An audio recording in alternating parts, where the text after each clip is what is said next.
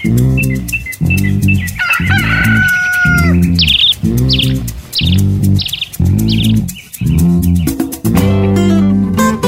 morning. Welcome to the news around Uganda. I am Lydia Lakonyero. It's the 17th of March 2021. In our first story, the Minister of Health has sent out a team of health workers to 120 districts to carry out a survey on the extent of COVID 19 in the community. The study to be carried out in 5,100 households will see its findings will see its findings made public immediately.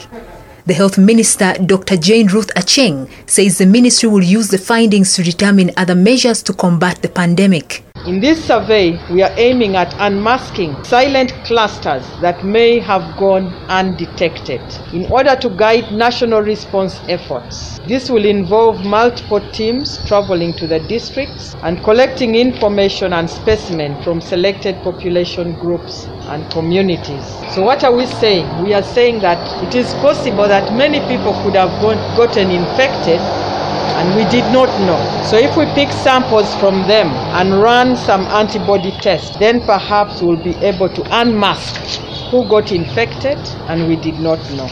It is a year now since COVID 19 was first detected in the country. Uganda has officially recorded 40,591 cases and 334 deaths. But figures could be higher as some people could have got symptoms and reported to health facilities for tests. Meanwhile, the Democratic Party has asked the government to lift curfew to enable the night businesses resume. With the outbreak of COVID 19 last year, the government imposed a 9 pm curfew as one of the measures to control the spread of the pandemic. However, during the party's weekly press conference, the party spokesperson Okale Opio Lo Amanu said since the new COVID 19 cases have reduced, the government should embark on easing the set control measures such as curfew and businesses that are still on lockdown.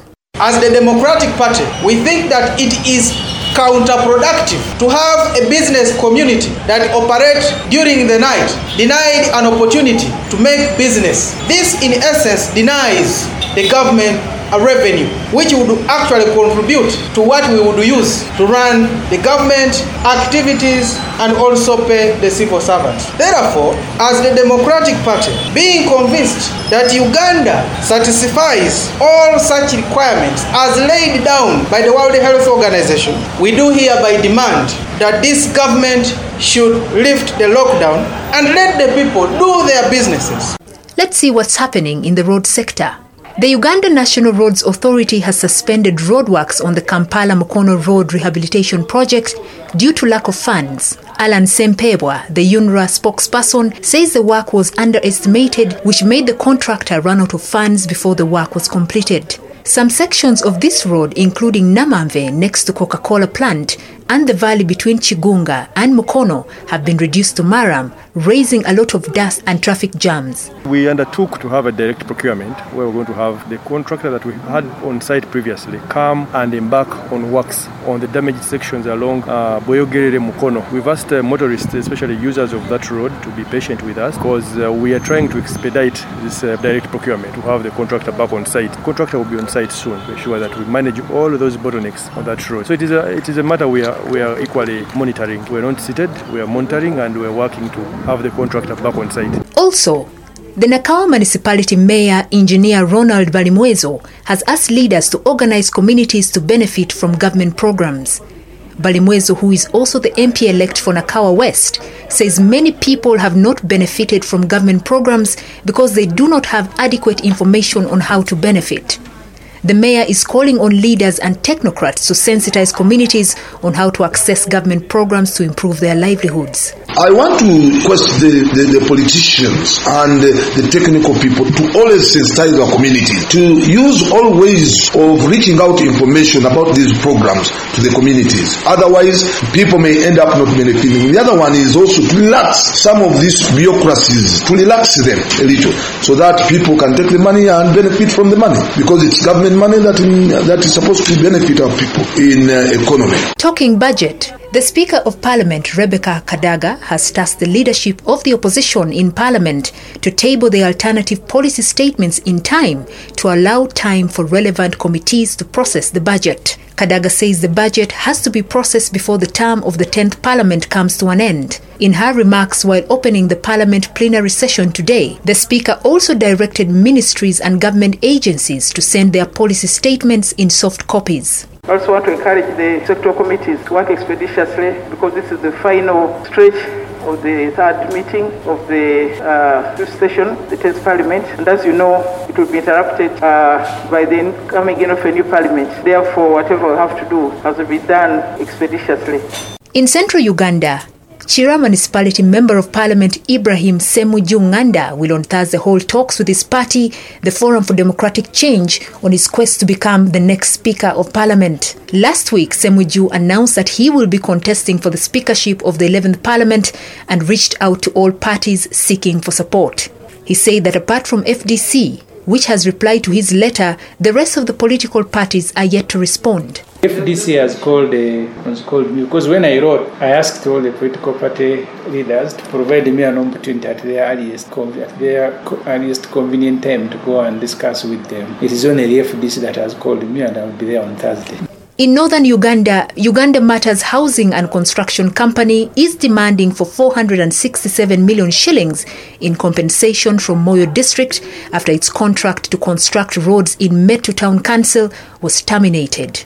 In late February, a group of concerned locals led by Moyo Town Council chairperson elect Caesar Chandiga took to the streets to demand the district leadership to account for unpaved roads. The group, citing corruption and foul play in the award of the contract and possible corruption, accused the Moyo District LC5 chairperson Williams Anyama and the other top officials of corruption. Chandiga, however, says they have now toned down on their demands after realizing that their message had reached to the rightful stakeholders, including the State House Anti Corruption Unit. The procurement officer, the district chairman, and the cow have been summoned to Kampala. We've stated about the progress and what is involved in the road issue, and they came back. And our position in the entire petition is that uh, we don't want to lose the 4.1 billion. That was our interest. The other issues of district compensating the contractor and so on, the irregularities involved in the cancelling the contractors were not really part of our core issue. Our core issue were the ensuring the 4.1 billion remains intact, does not go back to the donors, then uh, stopping the district district council from reallocating the 467 million from the district to compensate the contract. He says they will continue to monitor if the project will come to fruition before taking their next course of action. Anyama described the allegations as baseless because the petitioners have failed to bring forth evidence to the effect. He said the 4.3 billion shillings earmarked for the Metu Road is still intact and the process is underway to contract a new contractor. He says the initial contractor had their contract terminated basing on advice of the Solicitor General. Anyama says an audit inquiry into the matter has been instituted to ascertain foul play in the initial award of the contract and the money under scrutiny is with the donor. Issues of corruption. There may be corruption at any stage of what? The procurement. That could also be true. But now I can't confirm until a competent inquiry is concluded and the report is shared. Because right now the matter is also before court. I cannot exhaust making remarks about the allegations of corruption. The court will prove or the outcome of any form of investigation will also reveal whether there was any corruption or not. But to the best of my knowledge, the money, the 4.3 billion is intact because it is still with the implementing agency. So if there was any corruption, then it will not be on the aspect of the donor money. It will be maybe can be another form. The 4.3 billion shilling Metu Bwari Metu Amwa Abeso Road is funded by the European Union Development Initiative for Northern Uganda project. In eastern Uganda, the open drainage channels on the roads being tarmacked by the China Communications Construction Company in Katakwi Town Council are worrying traders. Traders say the ditches are a risk to the lives of especially the older persons, school children, and persons with disabilities.